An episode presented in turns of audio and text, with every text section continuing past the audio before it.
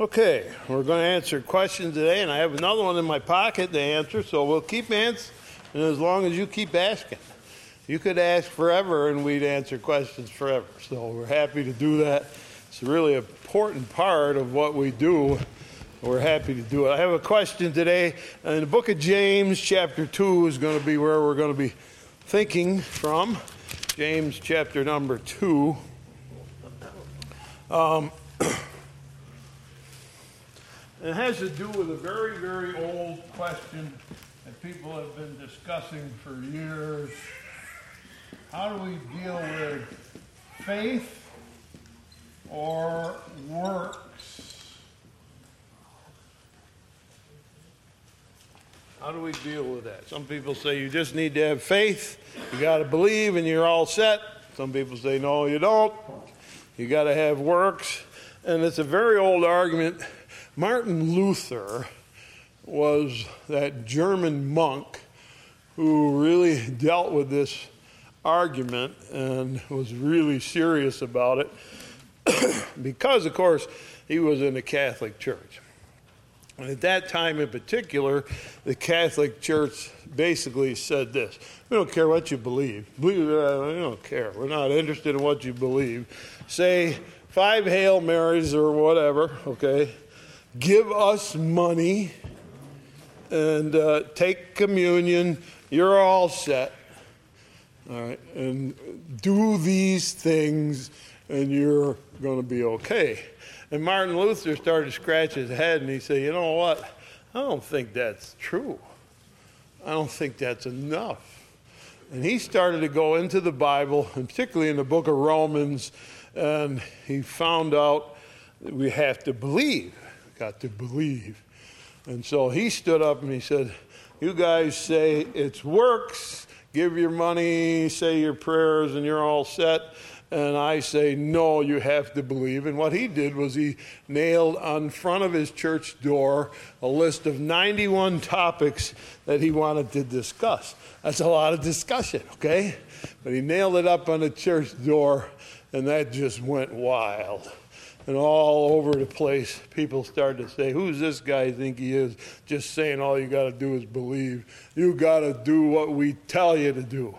And he stood up against it and, and fought back.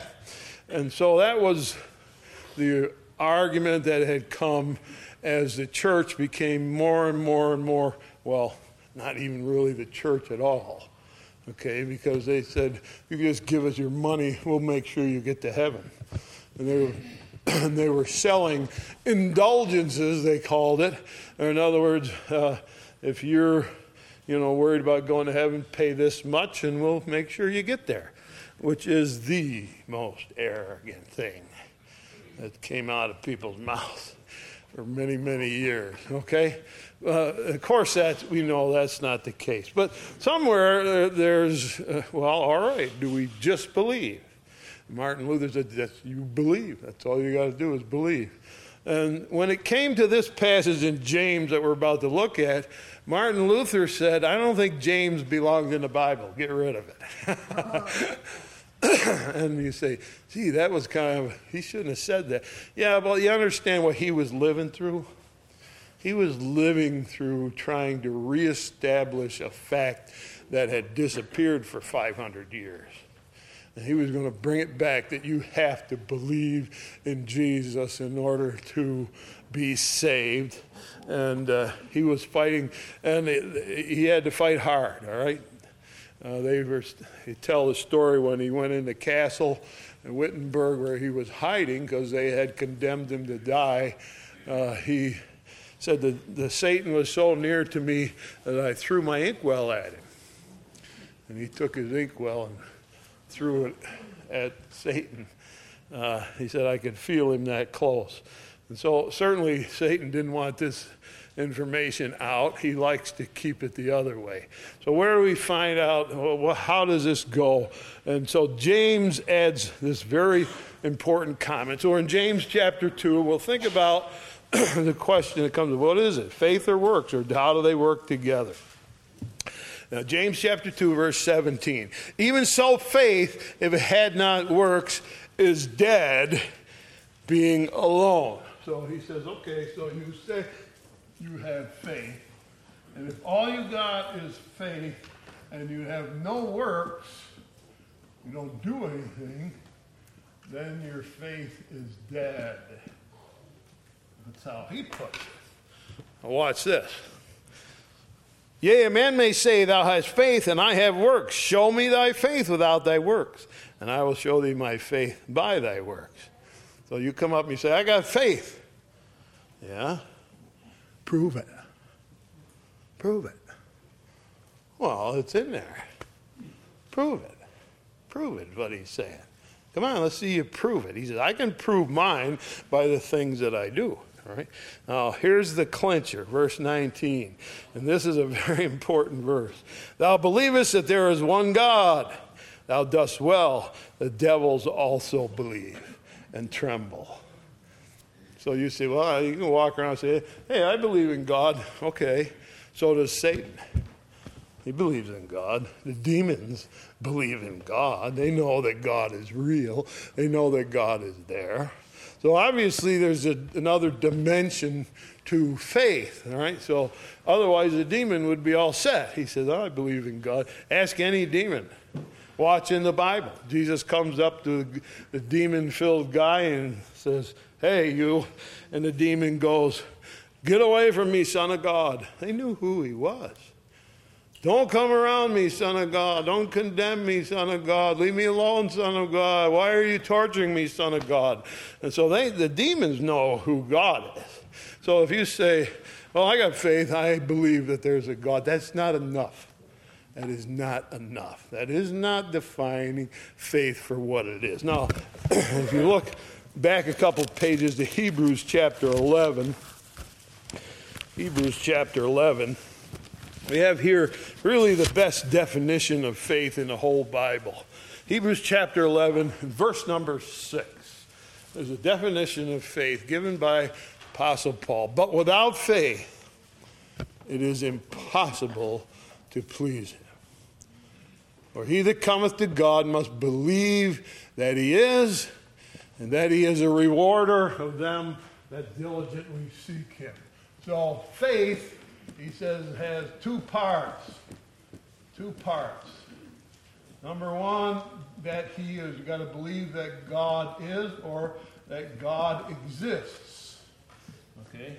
Have to believe that God is there, that he's real, that he exists. And, and, but that's obviously not enough because the demon also believes that. So that's one part. The second part is you got to believe that he rewards those who seek him. So, in other words, faith has to say, yes, I believe that God is real, but I also believe that if I pursue God, if I try to find God, then it's worth it. If I follow God, if I obey God, it's worth it. It will reward me. It will, it will turn out to my better. And obviously, we know that's true. All right. Real faith is rewarded by God. So now let's go back to James and see what he says here. Again, verse 19, James 2 19. Thou believest there is one God. Okay. That's the first part. All right. Thou dost well. The devils also believe and tremble. But wilt thou know, O vain man, that faith without works is dead? Faith without works is dead, all right? so, what do we have? Well, faith is a very inner thing, it's a very private thing. And when somebody says to me, I believe in Jesus, I can't say, Well, I don't think you do because it's inside of you. And I can't see in there. I can't tell what's in there. And I've had people come to me and say that to me, and I'm thinking to myself, I don't think so. But I can't say, nah, you don't, because I can't see inside of people. And there's people who come to me to be baptized that I'm sure didn't know Jesus, but they swore up and down they did. And I can't say, nah, your fake, Because I can't see you in there. So he says, What do we do with that problem? Somebody says they believe, and it's a very private thing. So, where's evidence? Where is proof?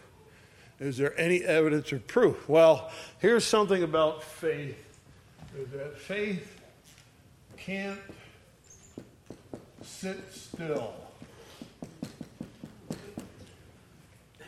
Faith can't sit still. You got to do something. There's a great story that I like so much, and you may have heard me say it before. I'm going to say it again because it's a great story. Up in Niagara Falls, it's a true story. Uh, back at the turn of the century, you know, you used to stretch a, a tightrope and go across there without anybody telling you you couldn't. so there was a guy up there, and he stretched his tightrope across Niagara Falls, and he said, Does anybody believe that I can walk on that tightrope? And people said, Well, maybe, maybe a few. So he walked across, came back. He said, Now do you believe? Yeah, we believe. then he had a wheelbarrow. He says, Anybody believe I can walk across a tightrope and push a wheelbarrow over there? Well, I don't know about that. Some said, Oh, yeah, okay, all right. So he walked across with a wheelbarrow. He came back. And he said, Now, who believes that I can push that wheelbarrow across? And they said, We do, we do. He says, Get in. Get in. You believe? Get in. Who's jumping in? All right? And that's the way faith is. Do you believe? Get in. Get in you really believe, you got to do something. You got to make a stand. You got to say, yes, I can do it. Do you believe? Yes. All right. Then get in, get in the wheelbarrow. All right. So, do you believe in Jesus? Faith will do things by its very nature. It'll change a person. You can't have it in there and say, ah, I got it with no evidence on the outside. Say, I believe in God's words. It says, do this. Okay, the fruit of the Spirit is love, joy, peace, long suffering, gentleness, goodness, meekness, faith, temperance. So those are all evidence that God is in you, coming in you, and now it's changed your character change the way you behave. So you walk around and you're miserable and you're hard to get along with and you're impatient and you're bad tempered and you got outbursts of anger.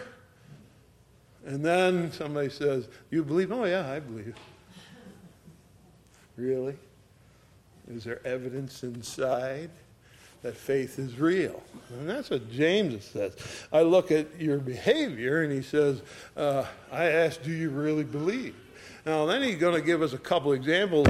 21 was not Abraham our father justified by works when he offered up Isaac his son on the altar? Seest thou how faith wrought his works, and by works was faith made perfect? All right. the scripture says, which was filled, Abraham believed God, it was imputed to him for righteousness. He was called a friend of God. So see then how that by works a man is justified not by faith only. God said to Abraham, I want you to leave home. And he said, Where do I go? He said, I'm not telling, just go. Okay, so he wandered the rest of his life. Why? Because he believed God. God said, Go, and he go. Then he got much more personal.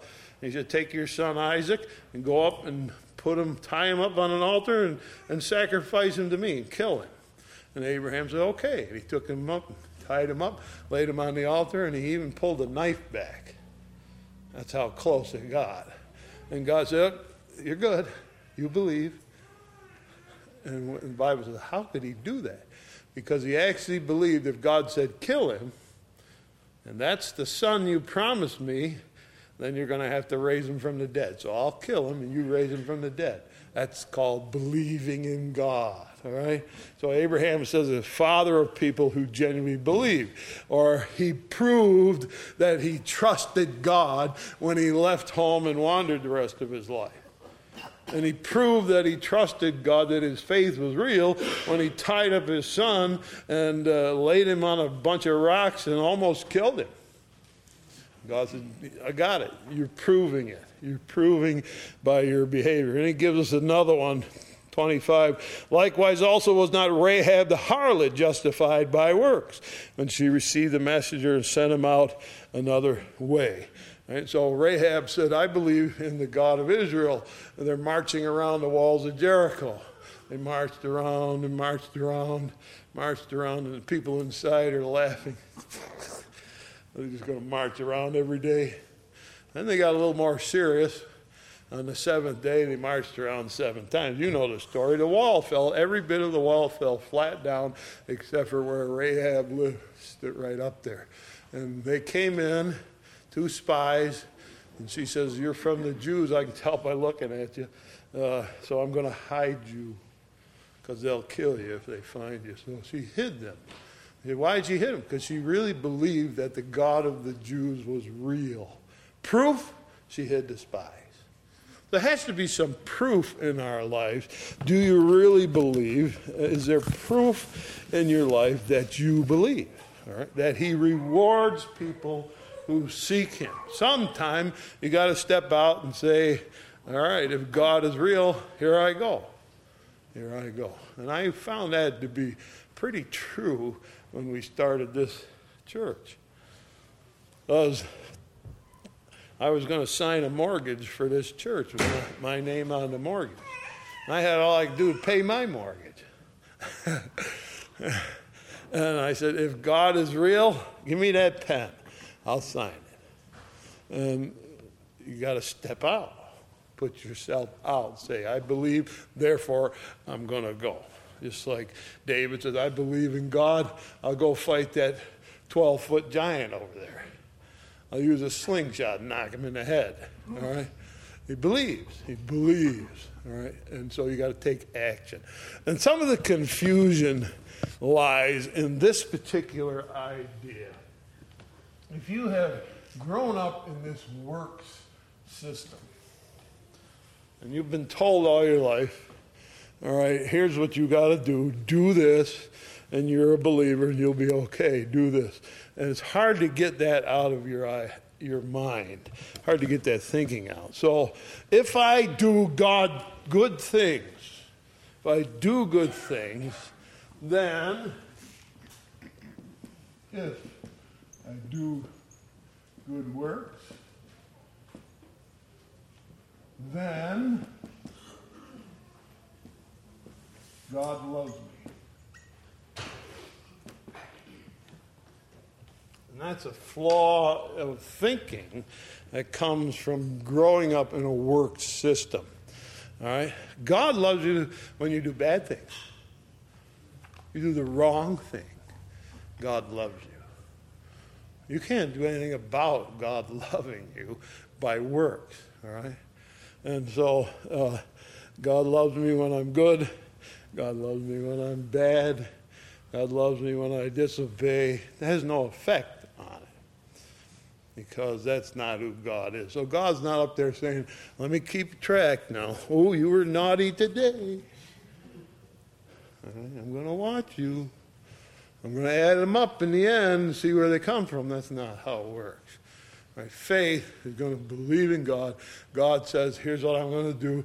I'm going to accept you for what you are. Yes, I want your faith to be real inside of you, working out so that there's proof that it's real. And James says, You've got to have proof. 26, for as the body without the spirit is dead, so faith without works is dead also.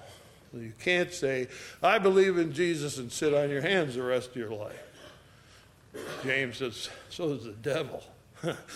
That's a powerful argument, right? If the devil believes, obviously you can't sit on your, you got to do something. So, faith being what it is, a driving force that moves us in some direction, can't sit still. It has to act. So, Abraham took his son, tied him up on an altar, and almost killed him. And Rahab hides two spies in her roof underneath the flax that's drying up there, which is a very dangerous thing to do because she believes. And she steps out, and God protects her. When you step out, faith is real. So the confusion comes from growing up in a works based system where we think we got to earn something from God. No, no. No. Say, don't we, don't we get rewarded by our works? Yes, we do.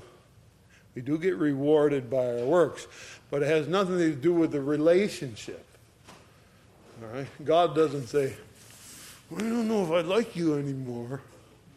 God's not. God is all for you, all covered in love. He just will do anything for you. And He comes to your aid constantly, whether you earn it or not. Now, we're going to do good things, and God's going to look at them and say, All right, let's see how they come out. All right, as, as an idea that we need to serve God do things to serve God. But it has nothing to do with the relationship. He loves you no matter what. And so that's the real flaw in a works based concept is that we're going to earn God's love. No, you're not. You're not. It's already you already got it. Right? You you're gonna what are you gonna earn? Well, it says you earn a crown. We read in Revelations. They had crowns. You earn a crown. So God said, You did a good job serving me down here. I give you a reward. And what did they do with their crown? They threw it back at Jesus' feet. All right, they took the crown, throw it back at the feet of Jesus. In other words, hey, if I had any talent at all, if I had any ability at all, it came from God. He gave it to me. And so it's not like I did all this myself. God gave me what I have. I'm trying to give it back to Him. All right? God makes us who we are. We serve God that way. And now we have something when the time comes to say, Thank you, God. I appreciate what you did for me. I'm going to throw my crown at your feet. And it'll be a sad day when people are there empty handed. You get up there and you're empty handed, and everybody's taking their crowns and throwing them at Jesus' feet, and you're just standing there. Don't be that person. You heard it from Eric today. Don't be that person. All right? Thank you.